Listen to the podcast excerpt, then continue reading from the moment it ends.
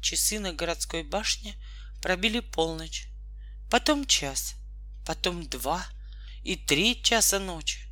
А Фантик все ворочался и ворочался на своей железной кроватке.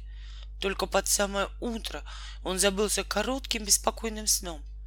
Во сне он спасал детей от пожара, вытаскивал из воды, снимал с крыш и отнимал у них спички и папиросы.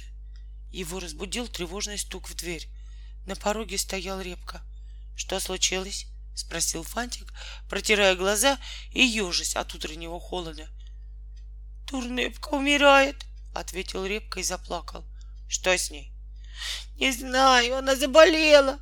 Ночью она звала маму, а теперь она молчит и ничего не отвечает, когда я ее спрашиваю». «Хорошо», — сказал Фантик, — «я сейчас». Турнепка лежала с закрытыми глазами, когда Фантик дотронулся до ее лобика. Лобик был горячим. Турнепка открыла глаза и заморгала. «Фантик, ты пришел меня спасать. Полечи меня немножко, чтобы я не умерла». Фантик присел на краешек кровати. «Я ведь не доктор. Я только могу попробовать». «Попробуй, пожалуйста». Фантик задумался. Он никогда не лечил детей.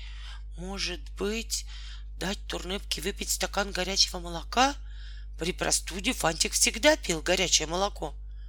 «Не хочу молока», — поморщилась Турнепка. «Я не буду его пить». «Если ты не будешь слушаться, я не буду тебя лечить». «Я буду послушной», — согласилась Турнепка. «А то ты уйдешь, как они все ушли».